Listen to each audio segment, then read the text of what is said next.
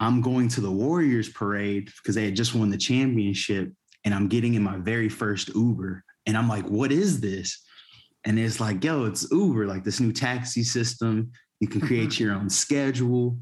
Um, you just type in the app." And the person like picks you up and drops you off. No money is exchanged. It goes to their bank account. And so the light bulb goes off from like the bouncer. And I'm like, I spend the like five minute drive asking him questions about the job. So I'm like, hey, yo, my man, like, how do you like this? What do you do? And he's just like, man, I just talk with people. Uh, mobile bartending is what I call it.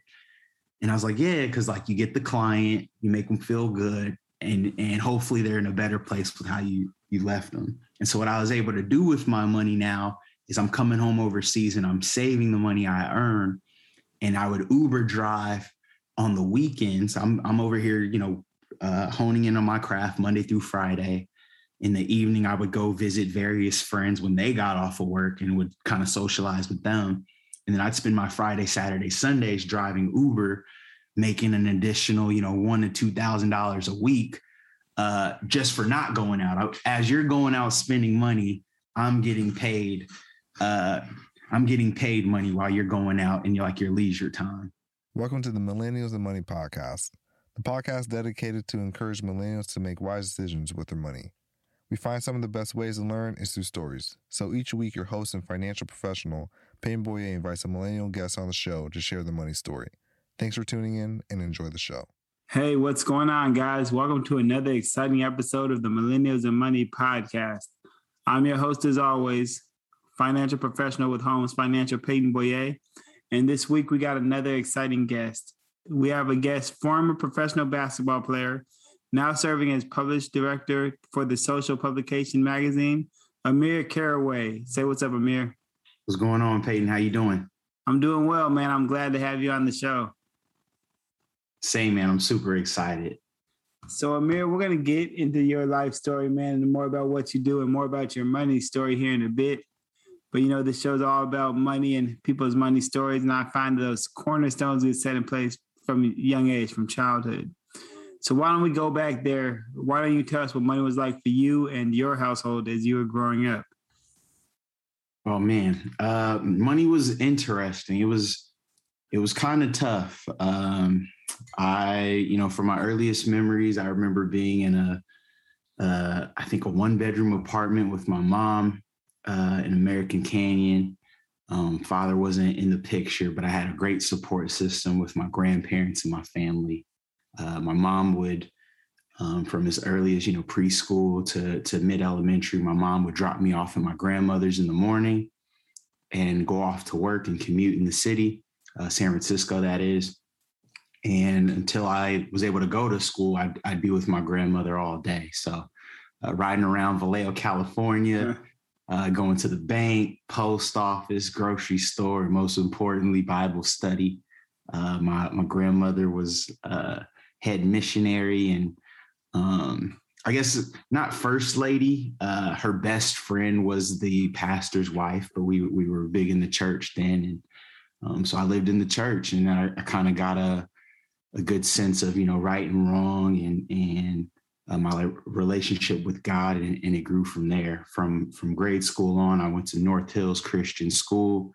Uh, everybody knows that school. Uh, the church, church on the hill, I think is what they called it, but uh, it's a K through 12 school where, uh, again, my mom would sometimes then drop me off in the morning. Grandmother, grandfather would pick me up at three o'clock, and we'd hang at, at my grandmother's house until our parents um, got off of work from the commute uh, in the city. Uh, me and a few of my cousins, all in the same age. Our grandmother and grandfather was kind of our our uh, babysitter slash second parent. But yeah, that's cool, man. That reminds me as you're talking. So back in the day, in the in the uh, late '90s, a bunch of families, black families from the Bay, moved up from the Bay up here to Sac and Elk Grove, and I was one of those families. And some of the families that moved around with us, you're actually really good friends with that family too. So it's funny how we tie back in. I was just thinking that as you were saying that, and we know a lot of the same people. Actually, a former guest on the show, Robin Cross, is like the sister of your best friend. Yeah. Yeah, I've known Robin. So, and it's funny how you mentioned, uh, you know, a lot of people from the Bay. Uh, I think it was 1994. We moved in with my grandmother. My mom needed a year. You know, her career's going good uh, as a legal assistant in one of the top law firms out there. My mom needed a year to save her money because um, she always wanted to put me in a house and uh, have that house experience. And so, uh, little did I know, we moved from Cordelia uh, in about like 1995. But before I ended up moving to Sacramento, we had first heard of Elk Grove, and our first, our two home choices was moving to uh, Cordelia or or Elk Grove. But um, I guess fast forward eight years, and we we made the move from uh, Cordelia once my mom um, divorced. We moved up to Elk Grove, and then that's where I met Robin uh, and her brother Tim. You know, first I had that whole summer. It was the summer of 03. So I got to watch LeBron and Melo get drafted. Uh, Vice City was the game of choice. And hmm. um, 50 Cent dropped that great album, Get Rich or Die Trying. So I, I had those three staples until school started, but then that's when I met the Cross family. I could still hear that little half dollar drop in that uh, oh, yeah. Get Rich or Die Trying, man. And you hear that? You know it's going down. Oh yeah. But so let's time. talk. Let's talk about money in the household. What was money like for you and your mom and your grandparents when you're growing up in a single single uh, single parent household? What was it like for you? Yeah, it was. You know, my mom worked hard. Um, she never kind of showed struggle, so I didn't really uh, kind of have to experience it. Um, I, I do remember kind of early. Uh, you know, getting frustrated uh, come like Christmas time and stuff. It, you know, I'm I'm the only kid in the house. Uh, I got uh, brothers and sisters that are much older, but they lived with their their um, parents. Um, and and so um, you know, come Christmas time, you know, getting one gift, yet seeing you know your cousins getting sprayed with love and not really uh, learning the uh, the value of being, you know, uh, grateful, thankful, you know, showing gratitude and and kind of knowing the situation at hand of what you do have. Um, we were fortunate enough to be in a home. My mom's, you know, providing the necessities and and you know, just I guess learning at a young age, you know, material uh, possessions aren't everything, and and to truly, you know, kind of focusing on that that first, you know, home equity, so to speak. And, and you know, that's kind of how it is for a lot of the families that I'm familiar with. When we, we're growing up at different times, like kids were not in the mix. We didn't know what was going on financially. So a lot of times we didn't understand why we couldn't get things that other people we knew had. But it's because parents didn't talk, that generation didn't really talk to us about money. We, hey, mind your own business. It's none of your concern. You have sometimes we have it, sometimes we don't. And right. we learn how, we learn how to deal with that. But talk to me about how that mindset of knowing the necessities of having the thing, eh, the things that really matter, what really matter to you. How that, how how those kind of cornerstones you got laid in place from childhood at a young age, not having it all, knowing how to do without for the greater good. How that impacts you as you got more mature. Talk about your your time of more independence. I don't know if this was the college years. This probably sometime before the uh, pro basketball years what are some of your earliest experiences on independent money when you're supporting yourself? I mean, in a nutshell, and, and you know, taking it from grade school, middle school, high school, college, go get it yourself. Mm. Um, if you want more, do more. Uh, I had a gr- grandfather that was a huge staple in my life as a role model, as a black man, uh, who provided for all of his family, his kids, their kids. Uh, my, my grandmother was a, a, staple in the community of Vallejo as a counselor, um, role model as a mother, uh, single parent or not. Uh, go get it yourself. Uh, I can fourth grade selling Word Up magazine uh, posters uh, for like a quarter or a dollar. Middle school with that same mutual friend selling candy. Uh-huh uh, that evolved into, I mean, anything I can get my hands on, man. Uh, I used, there was that, uh, there's that pamphlet in the mail where you can get like 12 CDs for like $13 or something yeah. like that. And I would just go ahead and, and flip that. I try to find like the, the top CDs that I knew that were doing good album wise on the charts and, and try to showcase that. And uh, Stephon Marbury dropped his $20 shoe Starburys. I bought those and tried to sell those for 40. You know, it just evolved. Get it, get it yourself. Um, summer after college, I, I, signed on at Chico State to play a basketball scholarship. No, let, us stop here. Let's stop here. Because uh-huh. that, that's what I wanted to hear right there. I want to hear that hustle that came from your parents, from your grandparents, from your mom, from your grandparents, both of them make staples in the community and making it happen. And I love the fact that you took that and you saw like go get it yourself. I, you, there, there's nothing you can teach a kid. Well, I, well, the word of God is top first and foremost. But as far as going and getting yourself, that's something that they can't get taken away. So you saw that from what your mom did on her own and what your grandparents did. So I think that's awesome, man, to see that and be able to use it and learn from it to, to your own better, to better your own situation. Yeah, man.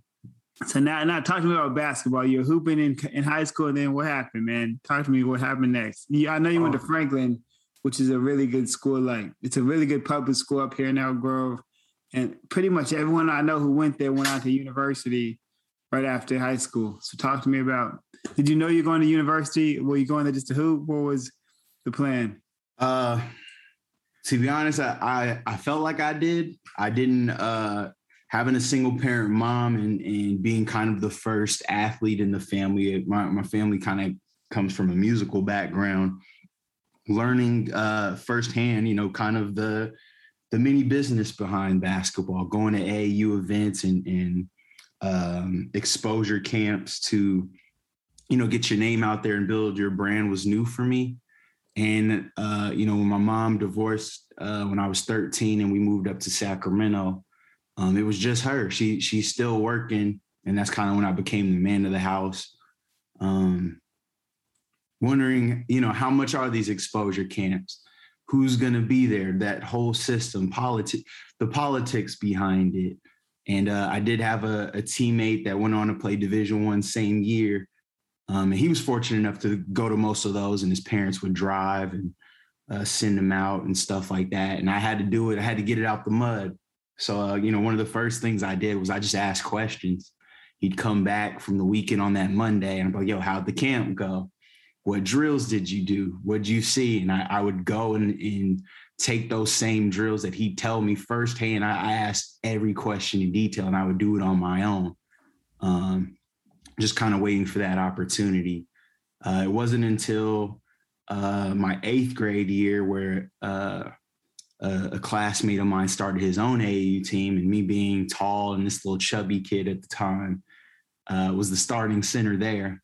Uh, but getting mm-hmm. in that work habit and and learning, uh, you know, competitive basketball, you know, at this next level of like the AAU circuit. I, I played at Allan Witt Park every every season they had in Fairfield, uh, California with like the same buddies I had from the Christian school. We we always would team up and felt like we always lose. We always lost to to what happened to be like the Fairfield Ballers AAU squad. We would always lose they they too had a team and a squad. But you know the Allan Witt days got me that competitive fire, and uh, I knew at an early age I wanted to play basketball. It was it was one of those things where I remember sitting down and we're signing up, and I, I think I was three years old at the time or four years old, and I, I think I was four and the league itself was for five and up. And uh, you know, I was tall for my age, so I think they kind of like squeezed me in as an exception. But uh, once I played, man, I never put the ball down and um, just did what I could and tried to figure out ahead of time, you know, what what it is I needed to do. Whether that was like the SATs, having like a high English and and uh, math score, I was always I think two years ahead of my math level. Uh, when I moved to Elk Grove, I was always in an honors English class. Um, and then I did the AP circuit, you know, senior year and all that stuff, but uh, made sure my grades were right and played hard. And uh, unfortunately, my senior year at Franklin, I, I broke my foot my second uh, game of the season. And um, I had just started getting uh, college recruitment letters. So it, I had to deal with some some quick adversity and uh, I think I got cleared like a game before playoffs. And it's like, hey, um, we had you know state championship aspirations that year, and uh, fell short. I think two or three rounds of state. We lost to McClymonds, who was a three-time state returner, uh, and, and, lost in their home gym. Up the whole game until the fourth quarter, uh, and ended up losing to them. But you sound like the Sacramento Kings, man. Up the whole game. Yeah, the That's the story of my team's life, man. Up yeah. the whole but uh, but was lucky was lucky enough to get seen by uh Coach Arginal uh, at the time, who who's at Chico State now. He's at the University of uh, Arkansas, uh, and got an opportunity to play at Chico State. But hey, you know that that's something that you don't hear much. I've never heard that story from that perspective when it comes to you as a student athlete. A lot of people think student athletes got it made in the shade, but this is in high school, and you your motivation to do well in school, to take those AP classes, was to give you a was to give you an opportunity to be seen by the best colleges. So the, I think that's really cool, man. It shows the the the, uh, the lasting impact that sports that, that even even high school sports can have on somebody as far as positioning them for the future. So I'm glad yeah. you shared that, man. So Chico State, talking about those years, early uh, first time in college. Was this your first time moving out? I'm, I'm assuming it was. your had to be at home 17 before that. So yeah, uh, you know, it's funny, you know, pers- how perspective is kind of played a role in my life. Uh, I used to have this term, Vallejo state of mind, um, coming from a small town. When I moved to Sacramento, man, at the time, you could have told me I was moving, you know, over two states. Sacramento sounded far. I'd never been there uh, and, and, you know, an hour away as a as a kid seemed like a whole lot longer. You know, coming from Vallejo, and so uh, getting that new uh, that new exposure to diversity um, and, and, that different cultural aspect, you know, prepared me for college. Going to Franklin High, kind of as, as we talked about before, everyone's mindset at Franklin was getting out. It was kind of that I don't want to call it a commuter town, but a lot of people didn't originally come from Elk Grove. And, you know, just uh, shout outs to the administrators and the teachers at Franklin. It was like, hey, this is uh, this is just a stop. This isn't the destination. We're trying to get you onto prestigious universities. So, like my graduating class, and we had people going to Hawaii, Syracuse. Um, the year before, we had a a guy I forgot the name of the scholarship, but he was able to go do as much school as he wanted uh, until he wanted to stop and it'd be paid for. Um, and you, you, probably know the guy. I can't remember his name now, but um, that was just the mindset. So when I got to Chico State, um, seeing you know different diversity and and seeing a whole another new experience, you know this is this would be my second or third stage of that. And so uh, I tried to just hit the ground running. Uh, a little bit to my demise, I kind of came in there with the big head, and uh, luckily my teammates uh, were there to to um, settle me down, man, to to definitely uh, keep me grounded and level headed and and let me know like, hey, this isn't. Uh, yeah, you had D1 goals, but hey, this D2 thing is real too, and and we're no pushovers either. So. I went from uh, one of the worst players on the team. Uh, I stopped working out like the month before I got there. I was I was selling Cutco and, and killing it in that aspect. Um, but but I came in uh, not realizing the grind that had gotten me there would be that same grind I would need, but but to kind of level up and, and handle it a better way in order to make it to the next level. So you mentioned selling Cutco. I, have had some Cutco guys who on the show before. They both done really well, like high like high six figure range. They've done really well. And, and, it's it's a hustle. You learn that you learn to hustle. You learn to sell to get in front of people. So it sounds like you must have been independent in college. You, you had, like you said, get it out the mud, get it on your own. So what was it like for you financially? How what was finances like for you in Chico State, away from mom, away from grandparents, just you out there in a whole new town? What was it like for you? What are some of the things you learned about money it sounds like you earned money from Cutco. How'd that to go? Yeah, Cutco was great, man. Um, I was like, a, they have a period called like the push challenge where you just, you know, two weeks of just grinding and Uh, I was recognized, I think, one or two times as like a top 15 salesman in the region. So that'd be like Sacramento, uh, San Jose, and uh, the rest of the Bay Area. So that that was a good experience. Um, but yeah, just that independent uh, college living. We had I had most of my scholarship paid for uh, at Chico State, and then um, you know subsidized loans became one of my best friends. like I think uh, my mom helped out the very first year, and then was just like, hey, uh, figure it out. Uh, not not tough love, and you know she she would help me out from time to time, but I just went ahead and I saw subsidized loan. You can you can get a, a certain amount and uh, as long as you're in school, kind of the same concept, we're not going to charge you. Uh, didn't know about the forgiveness at the time, but I was like, hey, I can handle that then. I need the money now. And so uh, you saw the fresh Jordans and the fresh outfit that first week. Uh, but but you know, learning to kind of have a budget and you know everyone in chico kind of figures it out it, it luckily the school's uh, pretty inexpensive like living in the town but um, yeah, I, I, had to wait every semester for that that subsidized loan check and, and kind of financed myself uh, the first couple years, and I'd started getting kind of summer jobs, and I'd lock in to go train for the the following year, and, and kind of figured out how to bring some cash back to Chico. So talk to me about the budgeting, man. Talk to me about budgeting. How, you're you're in, you're at party college. You at yeah. Chico State, that was a party. I don't know if it still is, but at that time when you were there, I know we come from up here just yeah. to go party out there. So talking about learning the budget, but want to kick it still, want to have a good time, still got yeah, basketball. Man. Talking about that.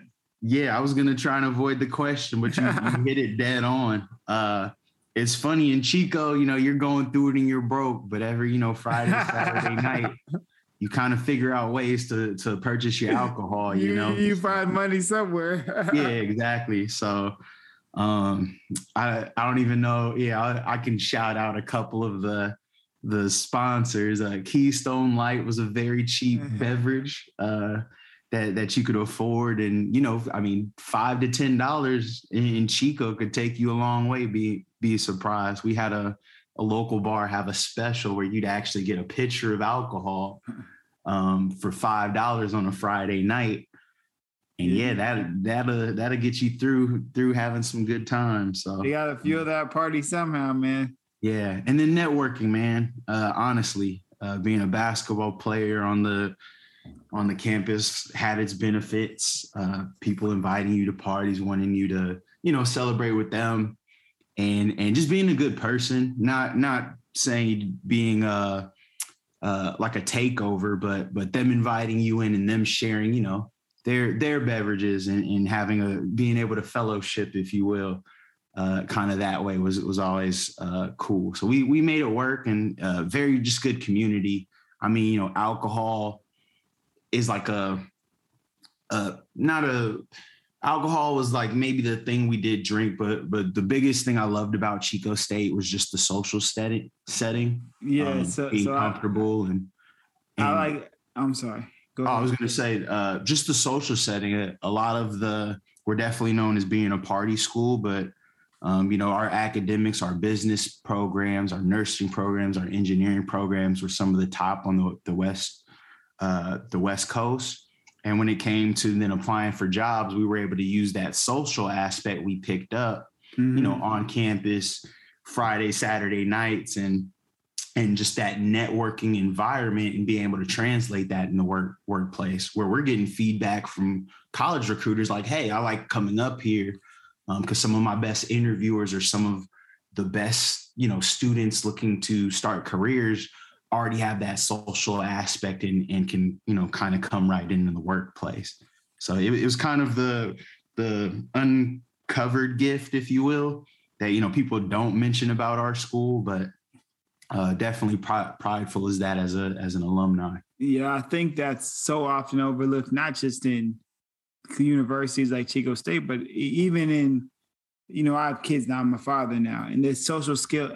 I owe so much of my success to my social skills. You and I met because of because of both social. We connected with the same person who decided to connect us together because because of our vibe. So that's those are skills that are like last year during the pandemic.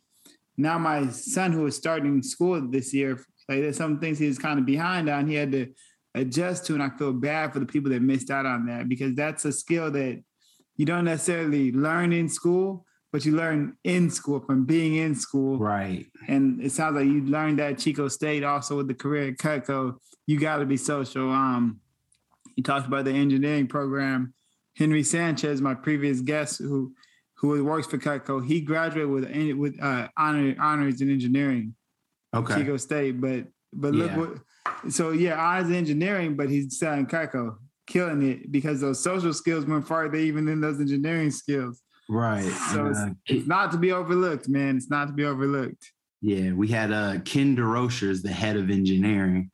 Uh, and how I know that is he's actually a huge basketball, one of our, our biggest basketball sponsors in our program. I think my very first uh, preseason banquet, I sat at his table and, you know, he introduced myself. I had, I uh, was in the STEM program at Franklin High and uh, spent almost every year, man, convincing me to, to change my major from business to engineering. And I think I told you we were gonna uh, maybe create a minor in that uh, in that field for me to you know pick up on my my college resume, and I, I do regret not taking them up on that offer and and uh, studying in that department just just to have that you know accomplishment um, added to the resume. But shout outs Ken Derucher, man, and his wife, um, lovely people.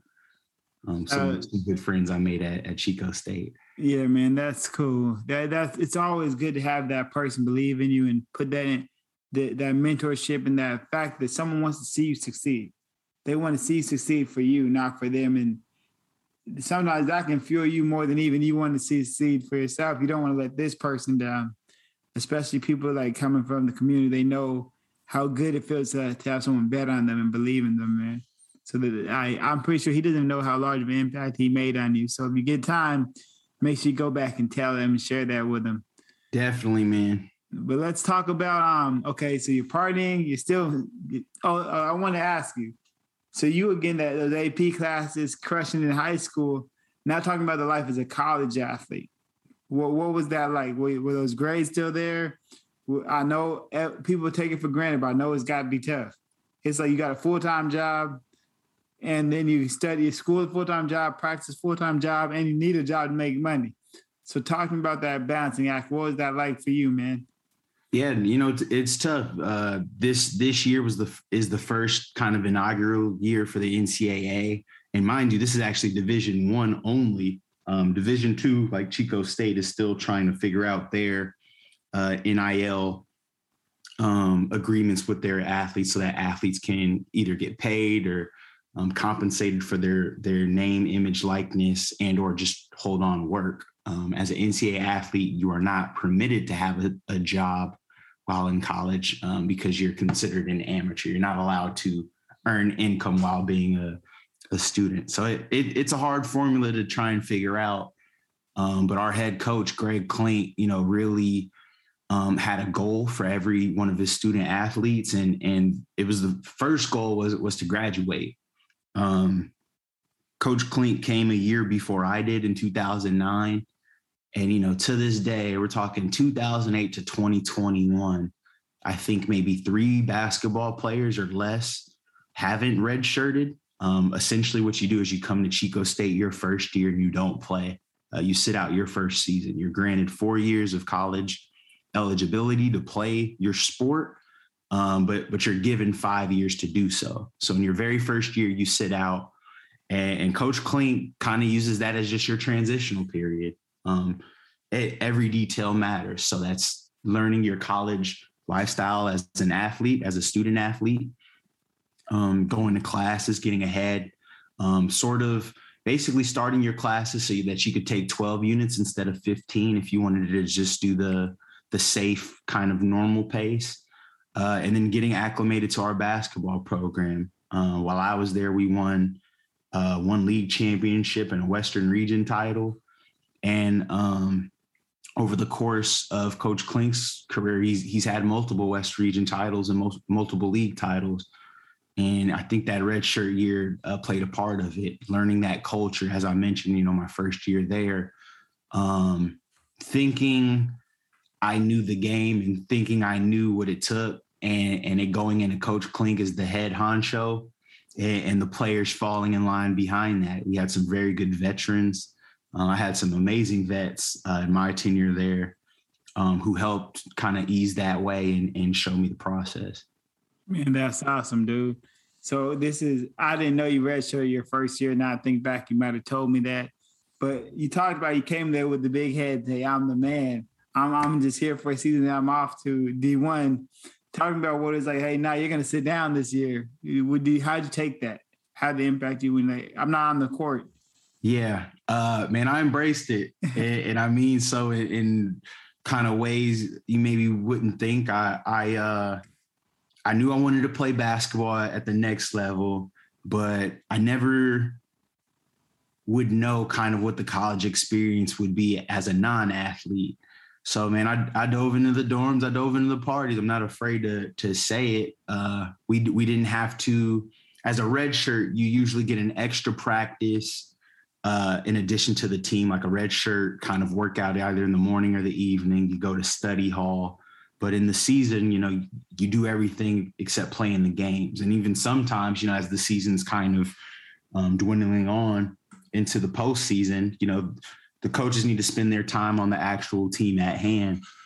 And so I got the college experience. Uh, I, knew the sacrifice that I made coming up there, and you know the following four years wouldn't be the same so uh, just networking and, and, being able to socialize with, with, my students. I embraced every moment. Uh, i think there was a, a, point in time where uh, the team went out on the road uh, to like their division one matchups in the evenings and you know they're getting back to chico late at night at 1231 and here they see this six five guy walking back to his dorms as they're pulling to the parking lot. And so, you know, I, I, remember it was a Monday morning practice after maybe the second time I was spotted from like the the transportation uh, charter bus. You know, they came on and you know, Coach Clink brought it in. We put a hand in. He's like, fellas, I just want to say one thing.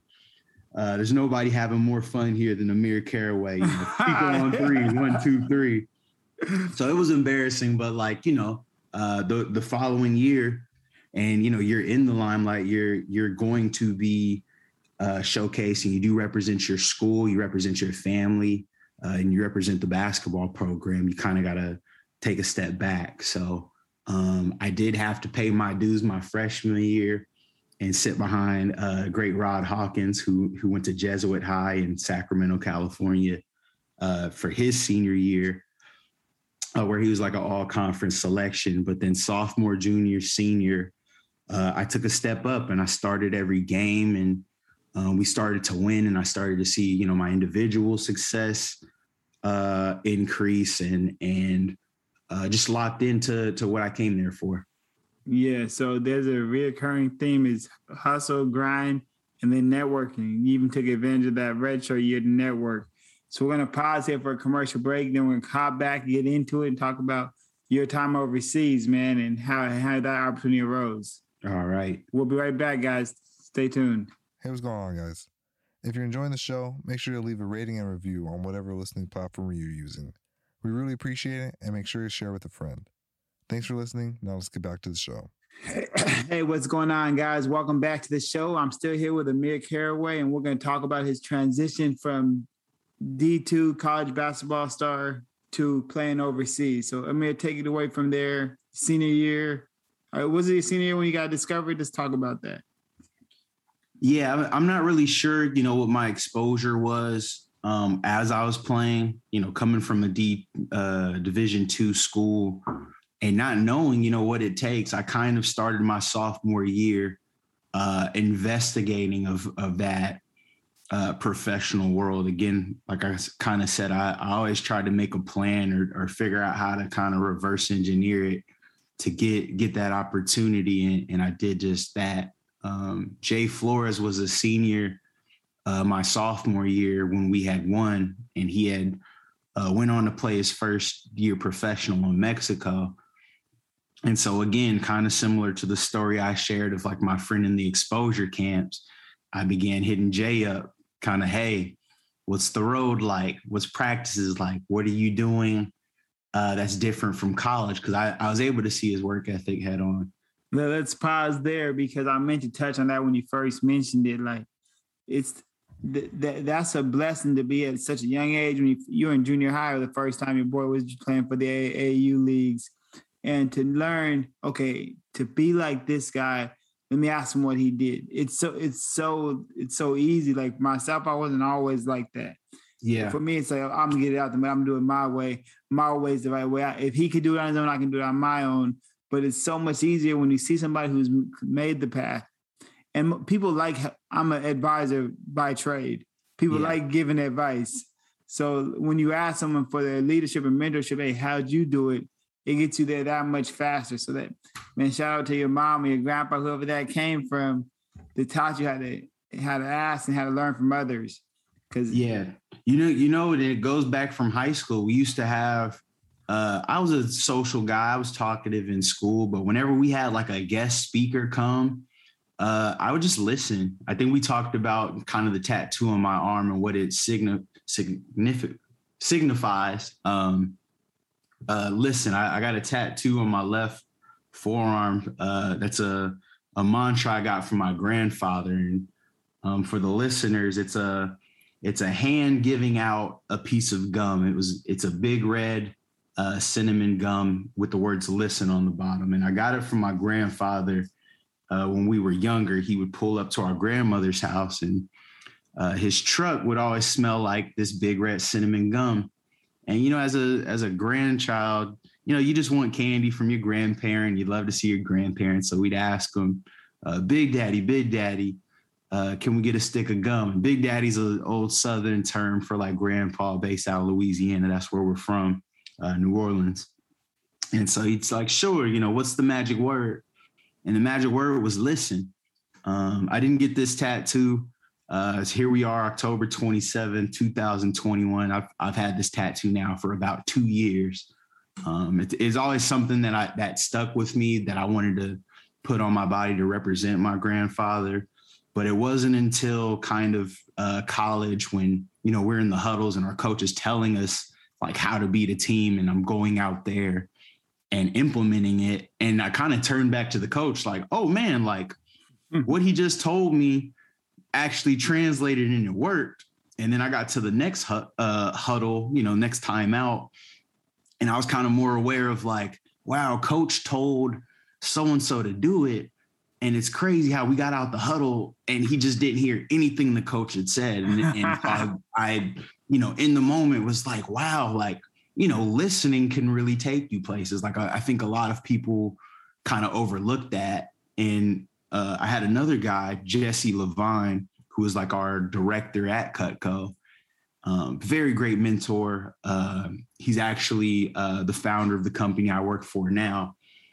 And I reached out to him uh, before um, getting the role that I have, and, and I told him like, "Hey, uh, you might not remember me, but uh, when I was 18 years old, you gave me some key advice that has, you know, shaped my life and gotten me to the professional ranks." And uh, it was a quote you know your thoughts become your words your words become your actions your actions become your reality and you know it starts in your mind and then it starts with your affirmations and you putting it out there and you letting people know um, and then you kind of got to man up or not man up but you kind of got to live up to to those expectations. You're talking about it so now you got to walk about it you got to do it. And then as you're doing those actions and as you're figuring it out it does become reality and you can get there. And just in terms of mentorship and, and in terms of getting you know to where you want jesse was one of the very first people was like hey you don't see you know a homeless man uh, giving you know millions uh, giving money advice. You wouldn't probably take you know advice from a homeless man on how to make money. You you go find the millionaire and you ask them what did they do? Or you ask them their story um, because they're there. If, if it's been done once it could be done again. And so, uh, saying all that as, as my uh, teammate Jay Flores was a Division two athlete, undersized, six foot, and he's now playing um, professional basketball. I'm asking him, you know, how did he uh, make that transition? And, and what was his work ethic and what is the playing style like to be able to then be at that level one day. So, talking about uh, what was it? What what got you into the league overseas? And then what was that life like? What was like playing ball? I know you played at several different countries. Yeah. Let's talk about um, that. Yeah, well, professional basketball is a business. So uh, the first thing you you need to rightfully do is is hire a representation. I uh I put on interviews after my senior year. It's like spring break. We have the week off and I'm pretty sure I was just in my my uh, my apartment um, having interviews, uh, Skype interviews with uh, agents overseas, and and getting um, figuring out which agent I wanted to represent me to start my career. So I, I held uh, maybe ten interviews. It was my very first agent that I liked in the very first interview, but I continued the rest of the interviews to hear their perspective and um, see how they differentiated. And then so I held a second interview um, with that first agent, and he went on to uh, represent me for my first um, my first three seasons. Hey, that's awesome, man. And, and it says a lot there that you like the first guy, but you still interviewed several other ones.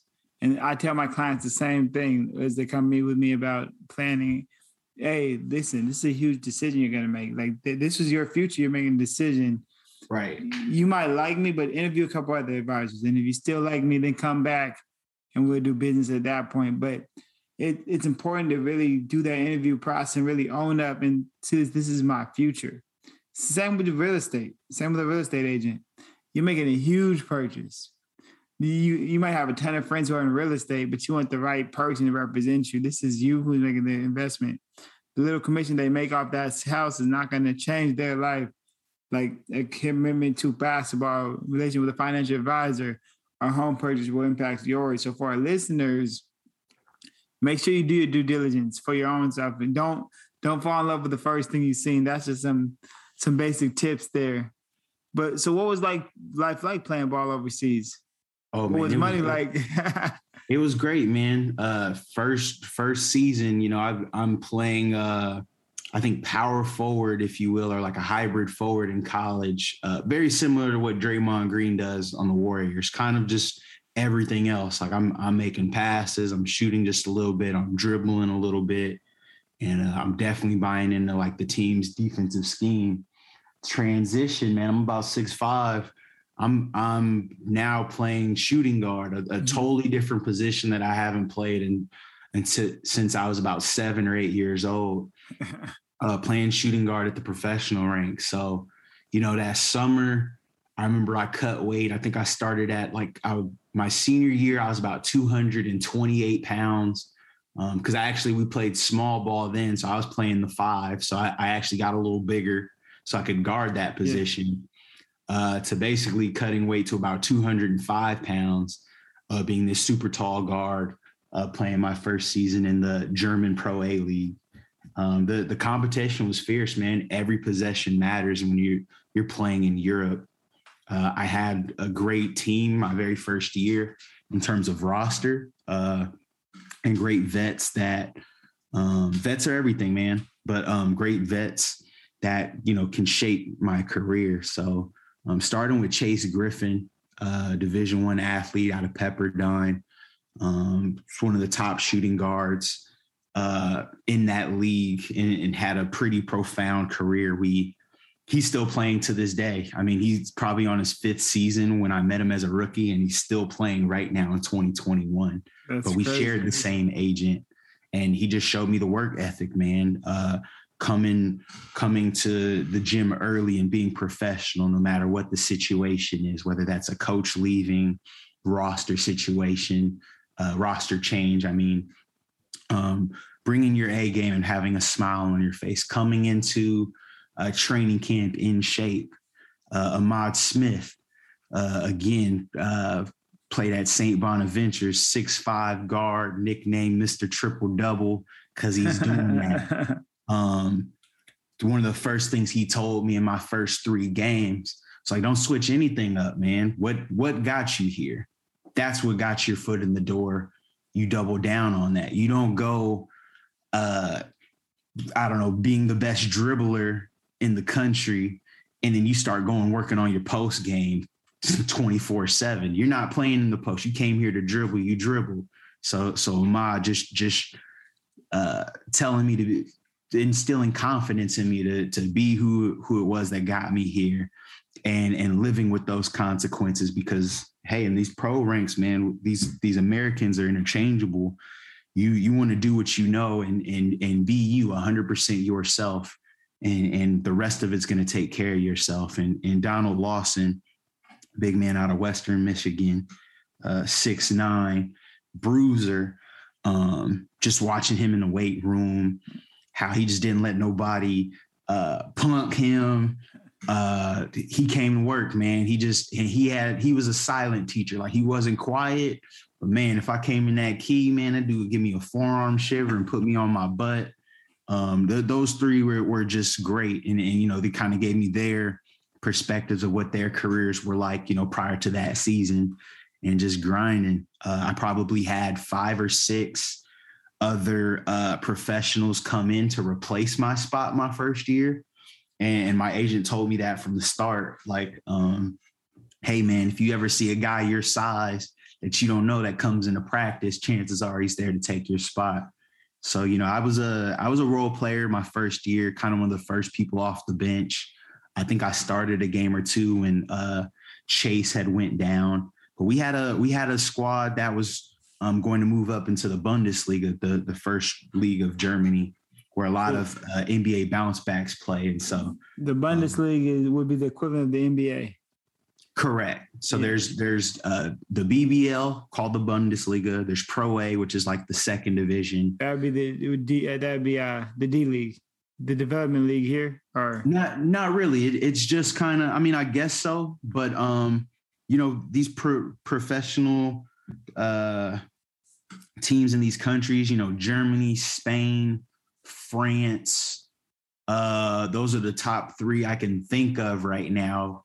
Uh, they have multiple leagues. So yes, the their top tier talent is their their first league is their NBA, and it just kind of trickles down after that. It's actually similar to the professional football or soccer. Yeah, I was system. gonna say it's like I was just gonna say it must be similar to the soccer system. Exactly. So where you're the like top two teams in your division, you're able to move up into the next division. Yep. If you're the uh, bottom two teams of your division, you move down a division. That's so, cool.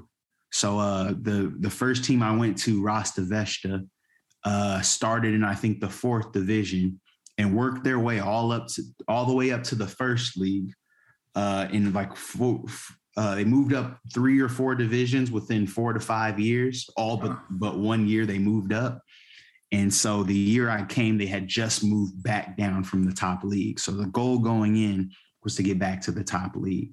Um, we paid for the best point guard, Ahmad Smith. We paid for the best shooting guard, Chase Griffin. We paid for the best center, and Donald Lawson uh, me and another professional, Vinny Bailey, another D2 All American who's been killing it in Europe. What up, Vinny? And around the world. Uh, the, the Americans added to the team, and we filled up a lot of German national team uh, players to fill out the roster. And so we fell short, man. We had championship expectations. Uh, we had a lot of roster uh, changes, and we had a coaching change um, because we weren't reaching our goal and um, I, I, was able to experience all of it in my first year, which set me up for a good career. Um, we didn't make the playoffs, as I mentioned. You know, I had guys come in and take my spot, and I almost had a buyout to go play in another team. But um, when the second coach arrived, he kind of told me like, "Hey, go to this practice with this other team, and uh, you can miss ours." And there there was something with like the transportation. So i ended up staying in my local team and, and practicing and i remember him pulling me to the side and was like hey sit on the side. You're not going anywhere. You're going to stay with us. Like i'm going to have the starters play. And tried to figure out you know a way for us to kind of win at the end. But um yeah anytime someone came from my spot man uh, i held my ground and, and kept it. And you know uh, that that's part of you know the pro ranks what people don't realize as a division two athlete is you don't get as many chances as the Division ones. Um, I, I, try to tell uh, my Chico State guys whenever they ask me pro tips of like what it's like and, and what the professional ranks are like, and it's like, hey, at the end of the day, year in year out, if you're that bench warmer from Duke, Kentucky, Kansas, Arizona, or UCLA, chances are I'm not going to get the phone call first. They are. So when you get called out, you show out. And um, in doing so, I was able to play uh, six years professional before the pandemic. So let's talk about what that was like getting paid to play the game you love, getting that check on your own foreign country, being yeah. the networker you are. So yeah. let's talk about how how was it like networking in different cultures, and also what was like with the finances. How how did you manage your money? Were you still budgeting? Let's try to tackle that all in one question. Yeah. Uh, so yeah, first year, uh, first is about staying. You know, seventy five percent of the guys that come come in maybe get shit back, and and the biggest thing about being pro is if you can complete your first year, you do get that second year opportunity. They want to see can you handle it, and so uh, most of the time you start on a lower pay scale. I believe I was making about like fourteen hundred euros a month, and what that means is, uh, as a professional player, you get your flights taken care of uh, they take care of your apartment. Uh, they usually give you a car. I'll just go with my first year. They gave me a flight. They gave me uh, my flights to and from America. Uh, they put me in uh, my own loft. They gave me a car. They gave me a, a um, personal mountain bike. And there were a couple of restaurants that sponsored the team where I can go in and eat a meal. So when I say I made 1400 euros a month, that's all take home pay after taxes for me to do, you know, as I please. That's like your per diem. That's exactly. So, um, so, so 1400 a month doesn't sound like a, month, a lot, but when it's 1400 a month after all expenses are paid for, right? You living good. You living good. Yeah. I hate to I hate to put uh, America under the bus, but uh, in Europe they pay your taxes and then give you your money. So when you say you're making fourteen hundred, that is take home. Where you know here it's your fourteen hundred you see on your check or like That's maybe gross. your salary, and then you are paying those taxes. Um, in Europe, they they do that as well as benefits. Like I had dental, all that stuff, health insurance, um, and so uh, at the time, the the European dollar, I think fourteen hundred equated to almost like nineteen hundred or two grand in American USD, and, and so uh, knowing that I had a budget, um, my mother at the time was uh, struggling financially, so I was helping her out. It was actually you know one of the lowest uh, points of my you know financial uh, my financial status, but uh, I made it work. Uh, tried to save uh, money every other month uh, if I didn't have bills or I didn't have to send some money home.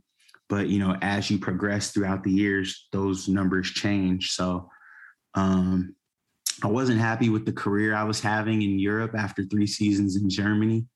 Um, I felt like I could do more, and I wasn't being able to showcase my talent. So then I went to go play in Colombia uh, where we won a championship my very first season there. Um, and I remember having the conversation my third year in Germany, like in the uh, the stairwell of my apartment, you know, mad and angry because um, I know what I'm able to do and I, I know what I'm capable of, but I'm not getting that opportunity. And it was the team who actually reached out to me before the very first team I played for. Um, I had the I had two offers: go to Colombia and play on the team Cimarrones de Choco or go to Europe, which I thought was a little bit more prestigious and play for Rasta Vechta. So that same owner reached out from Cimarrones de Choco. Uh, and he was like, "Hey, you're like you're the missing piece. We're gonna have a championship team." And you know, I'm kind of sitting there like, "Man, that's kind of what everybody says. Like, you got to say anything to get you." But uh, I had a, another great, you know, advisor, a former, uh, or not a former. He's a Colombian uh, a Colombian native who was actually um, coaching uh, stateside, and he had got a hold of me and said, "Hey, you you definitely want to do this. Like this guy, when he says he he means it. Like this is good people you want to probably network with." So I went down there and won the championship. And that's when the pay uh, rose after that. Like in the professional ranks, you get paid for stats and you get paid for winning, um, straight up. Uh, and you got to think of it like this. And this is what I learned kind of my first year. Again, if you're playing better than the starter, and the starter's making let's say 20,000 a month, yet you're paying 1,000 a month. Who do you think the owner wants to see play? He wants to see the guy he's investing the money to. Otherwise, he's got to go. Why am I paying this guy 20 times the amount as the other guy if the other guy is that capable? So that's it's sort of the business within the business. Um, and again, like you're you're fighting for minutes, but you got to show what you can do um, in order to excel your your pay. You know, whether that's the end of the year and, and teams are looking for new players, like who won from that championship team? Oh, that guy off the bench. Well, he didn't get that much time. Well, he's a champion. He can maybe bring that culture into my organization. Pay raise. Oh, that guy averaged 15 a game off limited minutes. What happens if he actually has a starting role? Pay raise. And so you work your way up the the this uh, circle. Mind you, as teams, you know you're relegating and getting promoted through divisions as well. And so um, by the time I got to, uh, I finished my third year in Colombia. I'm now making uh, close to four to five thousand uh, take home uh, per month, and able to then go to China. Uh, kind of fast forward two seasons where I'm now making, you know, five figures a month. And I'm I'm learning like a whole another side of, you know, life after basketball. Mm, so let's fast forward there, man. I gotta go back and continue to say, listen, man, you, you have done a great job of listening and learning from others. And I, I really appreciate you sharing the business behind the sport. That's one thing that was missing in boxing when I was fighting was I didn't have a business mindset. I didn't see myself as the commodity, as an actual business itself. And I didn't make the take the best fights. I didn't yeah. like like you talked about uh, coming off the bench with, with X amount of minutes, making this and how that's going to raise your pay, getting a pay raise, pay raise. I, I didn't think with that way. So wherever that came from, whoever maybe it was that um, coach from Colombia, whoever taught taught the business around the sport, and they did a great job with that. So I appreciate you appreciate you sharing that. I hope the listeners are taking heed to that. Now let's talk about that transition to I don't know if it was a pandemic, but you and I talked in person. So you and I know that what it's like for, to to kind of leave that professional career, the thing you've been doing your whole life, the time you were a kid to adulthood, and say it's ran its course, and that I'm a little further down that road than you are. So I've come to terms with like terms with like I'm not getting back in the ring. And then I got yeah. a few fights left in me, and I'm saving them for the the must have, the yeah. must win, the must W. But um, you're at that transitioning point now to where you still have the talent, you still have the capability, you still have your youth, and but you also have a mind, you also have a brain, you also have skills that haven't you haven't really got to exercise. Yeah. So what's that? What was that transition like? I know it was painful but what was it like to decide, hey, you know what, I'm gonna try, I'm gonna take my talents elsewhere to a whole different career? Let's talk about that.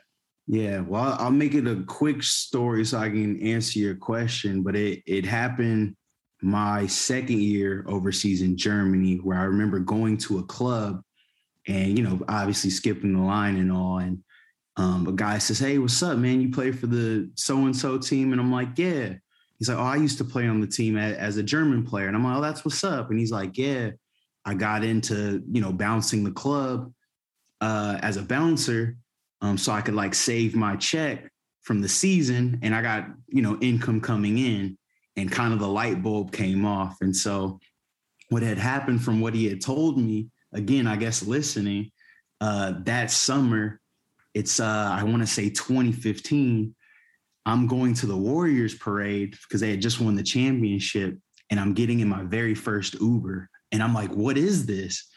And it's like, yo, it's Uber, like this new taxi system. You can create mm-hmm. your own schedule. Um, you just type in the app and the person like picks you up and drops you off. No money is exchanged. It goes to their bank account. And so the light bulb goes off from like the bouncer. And I'm like, I spend the like five minute drive asking him questions about the job. So I'm like, hey, yo, my man, like, how do you like this? What do you do? And he's just like, man, I just talk with people. Uh, mobile bartending is what I call it. And I was like, yeah, because like you get the client, you make them feel good, and and hopefully they're in a better place with how you you left them. And so what I was able to do with my money now is I'm coming home overseas and I'm saving the money I earn, and I would Uber drive on the weekends. I'm I'm over here, you know, uh, honing in on my craft Monday through Friday. In the evening, I would go visit various friends when they got off of work and would kind of socialize with them. And then I'd spend my Friday, Saturday, Sundays driving Uber, making an additional, you know, one to two thousand dollars a week uh, just for not going out. As you're going out spending money, I'm getting paid. Uh, I'm getting paid money while you're going out in like your leisure time. And so uh, I said all that to say, you know, thinking life after basketball, like, hey, I can get injured tomorrow, or, you know, I'm 30 years old now. Uh, I got 10 years left of basketball.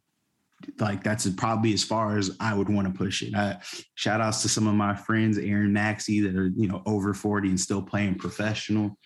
But I, I think I'm, I'll be good after that. I'm thinking of my knees whenever I have kids. I want to still be able to show my son I can take him when that time comes uh, and daughter too. Uh, I, I, love ladies hoops, but um, thinking life after basketball, and so uh, learning that from in China, everyone had multiple roles, multiple businesses. Um, thinking life after basketball, and so the pandemic happened, and I'm getting kind of uh, told from teams like, "Hey, we don't know what's going to happen. We promise we can't, you know, throw you out on the street." And I'm like, what do you mean? You can't even, you know, offer. I, I get maybe we can't do full guaranteed contracts because we don't know where the money's coming, but uh, you can't even give me a flight back. And they kind of reiterated, hey, we won't, you know, throw you out on on the streets. And I'm like, man, I, would rather be home. I've dealt with. Uh, I had one season overseas where uh, it didn't go how I liked, and it was hard getting back home because the team just ran out of money and they they didn't tell me. Uh, they didn't tell me they did hadn't bought my flight, so I had to sit there and wait to get get sent back home. Um, but I, I, just started thinking of of life after basketball, and you know I was able to network and connect, and, and kind of take some of all of the the skills I have uh, uh, accumulated over the years, and I was like, you know, it's time to at least apply them until we figure out what's going on, you know, with our world. And so, you know, when the shutdowns happen, uh, the first thing I did was I stayed in the gym, and uh, I had a, a, friend of mine looking on his phone after one of our workouts. We were we were getting it in that whole summer, um, you know, two workouts in before like 1 p.m. And my friend's checking his phone before closing. And I'm like, man, what are you doing? He's like, man, I'm checking over my stocks. And I'm like, oh, what are you doing? Like, what what do you invest in? I graduated in finance. Like, tell me more. And he shows me kind of his portfolio. And he's like, yo, there's this new company coming out, uh, NIO. They're supposed to be like the next Tesla, the EV space. And the light bulb went off again. And uh, what had happened was a year before, I had left my TV on in China and I only had one English channel. And so it woke me up, you know, two or three, uh, two or three in the morning. And I'm hearing about uh, it's like a BBC documentary on what the EV industry is going to be like over the next decade. And me being the listener that I am and kind of a weirdo, I woke up, I took the hotel memo pad and I just started taking notes from the documentary. So when my friend tells me about this company, NIO, Hey, you gotta go right right back to listen. There's, yeah, there's, I'm like, there's that listen it, again. It, it's it's uh it was a sign. It was a um it was an omen. Uh, for those of you guys that don't know what an omen is, I please encourage you to uh, read the book. Uh, oh, and it's coming off my mind right now. Oh, it's gonna kill me. I'll figure out the book name later. You'll have to shout that out at the end. But um, uh, not the pilgrimage, the alchemist. That's the name of the book, the alchemist by Paolo Coelho. Uh, what an omen is is that kind of come to moment where like I learned about this company a year ago, and then here my friend is telling me about it and and going with that sign, going with that flow.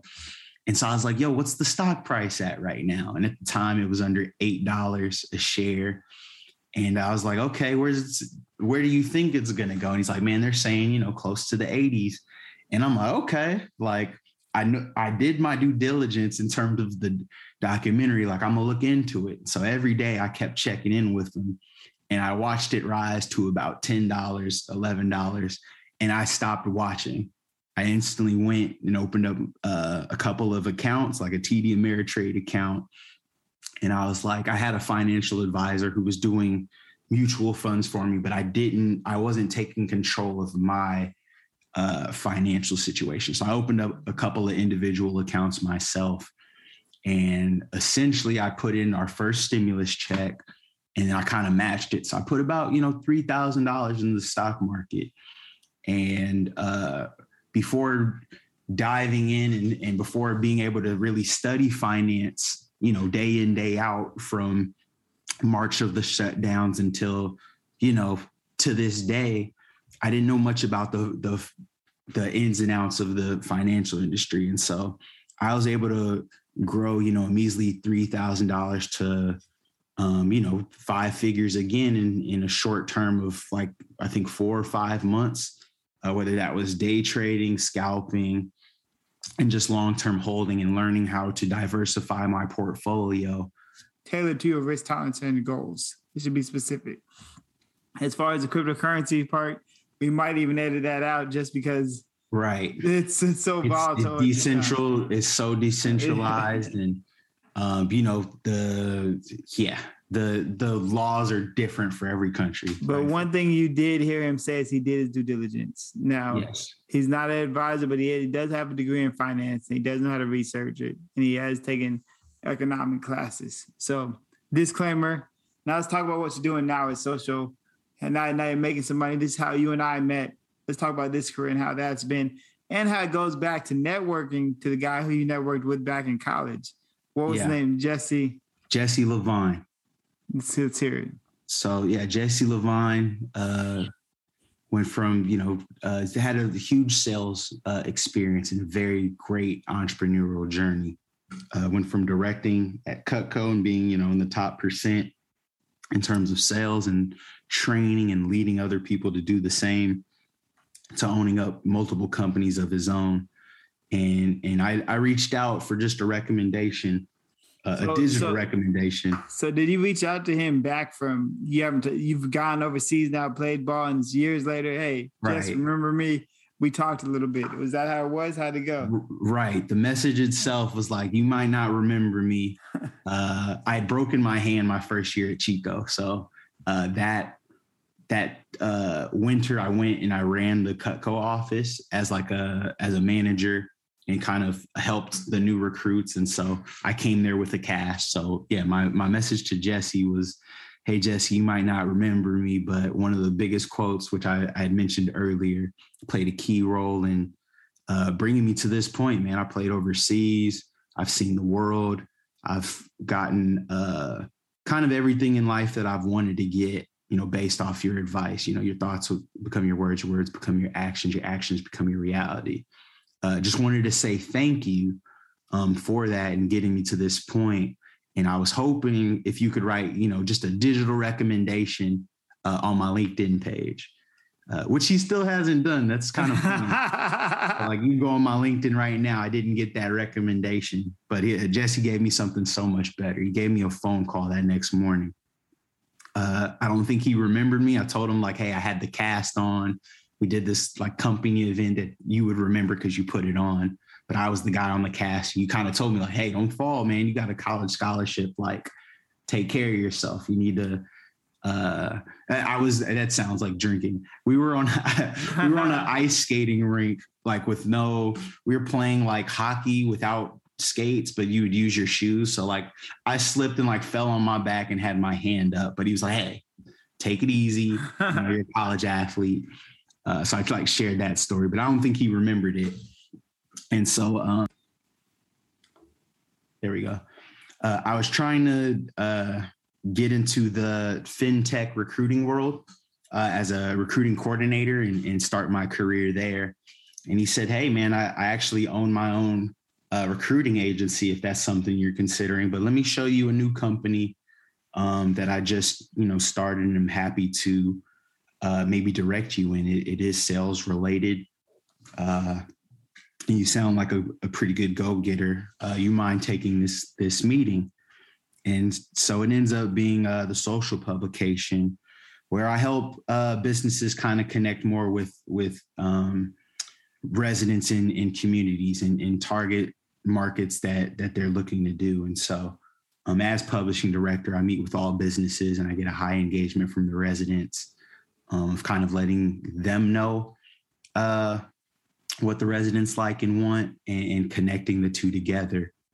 Um, and, and, so it's been exciting, man. I've been doing this now for a little over a half a year, and I've been able to generate, you know, over two hundred thousand dollars of of local business and um, putting uh, putting uh, ideal clients in in uh, grasp of being seen by some of the local businesses in the area.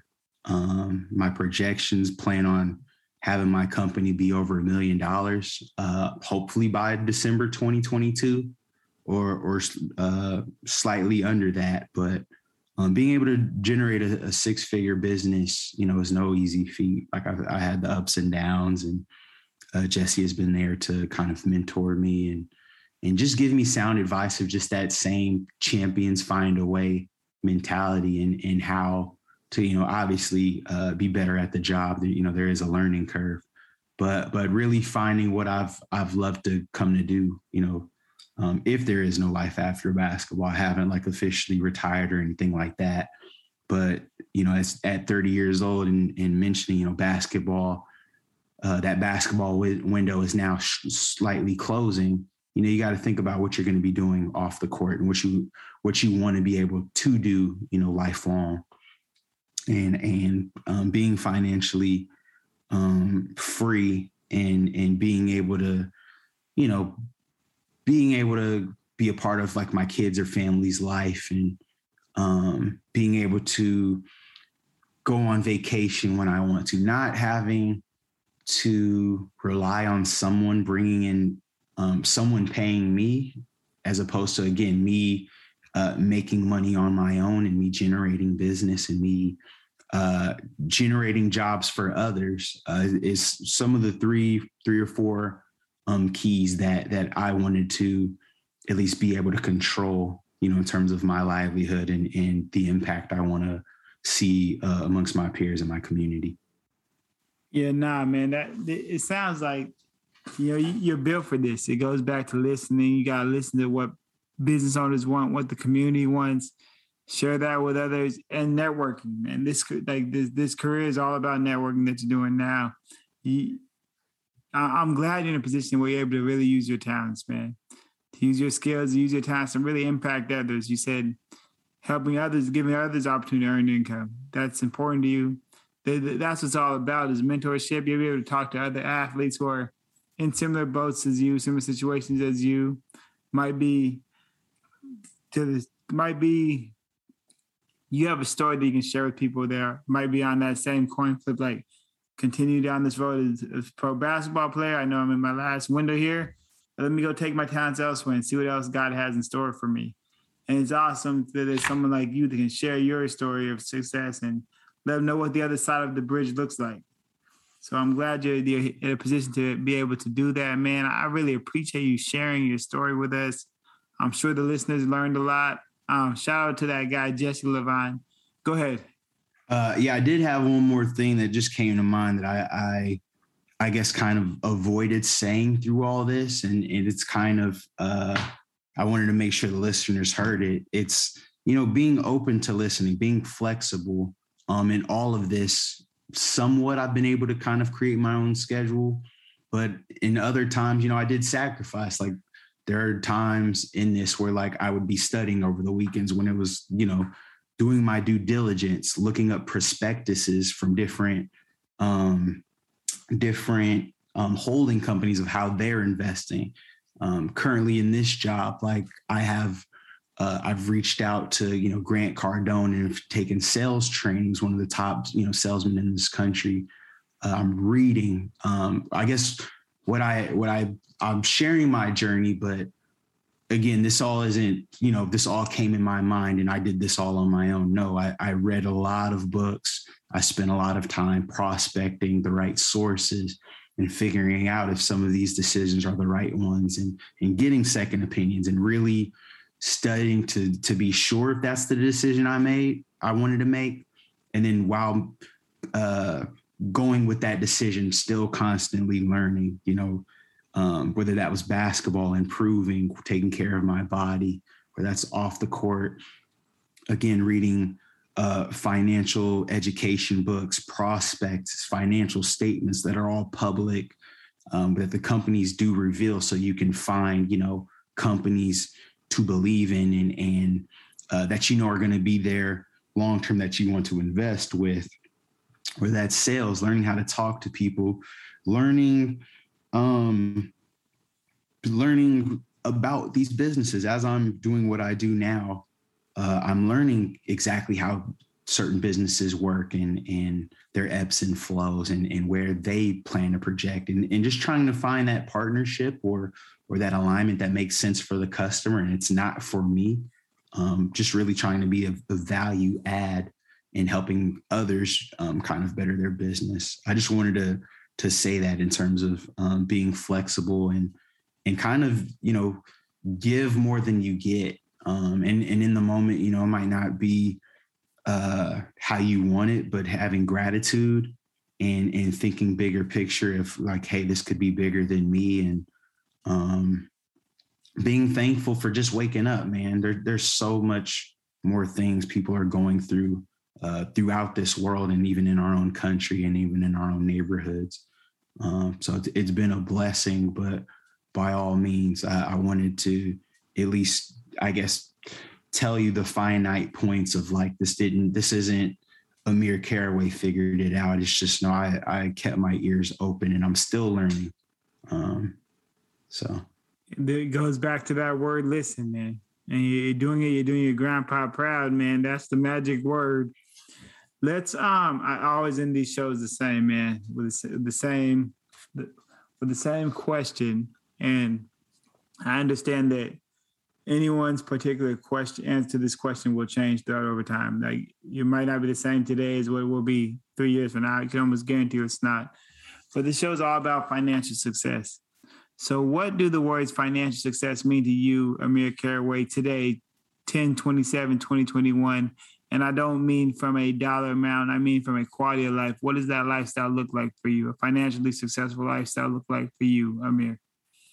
uh, freedom, the the freedom to choose.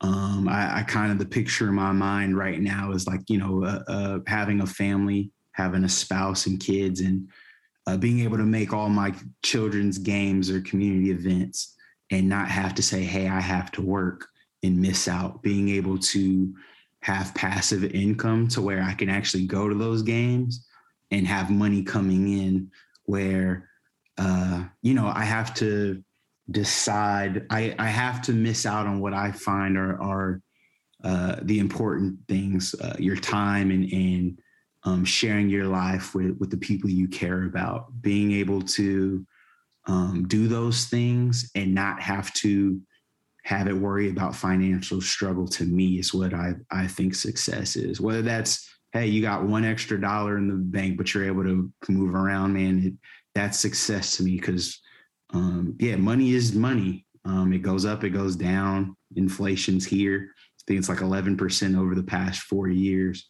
But um, you know, love lasts forever and, and, time doesn't last forever. And so being in the the position to uh, be around the people you love with the time that you have, to me, uh, is is really um, what I define as success. Yeah, it comes down to freedom. It sounds like freedom to be with and do the things that you be with the people you love and do the things that you love doing. So, Amir, you've been an awesome guest, man. I'm glad. I'm so glad we got a chance to meet in person. I'm glad that you came on the show. I'm sure the audience will have a lot to learn from this. And thank you for sharing your story, man. God bless. Thanks so much, Peyton. God bless. Payne Boyer is a financial professional with Holmes Financial of and securities offered through Berthel Fisher and Company Financial Services Inc. BFCFS member FINRA SIPC Homes Financial is independent of BFCFS.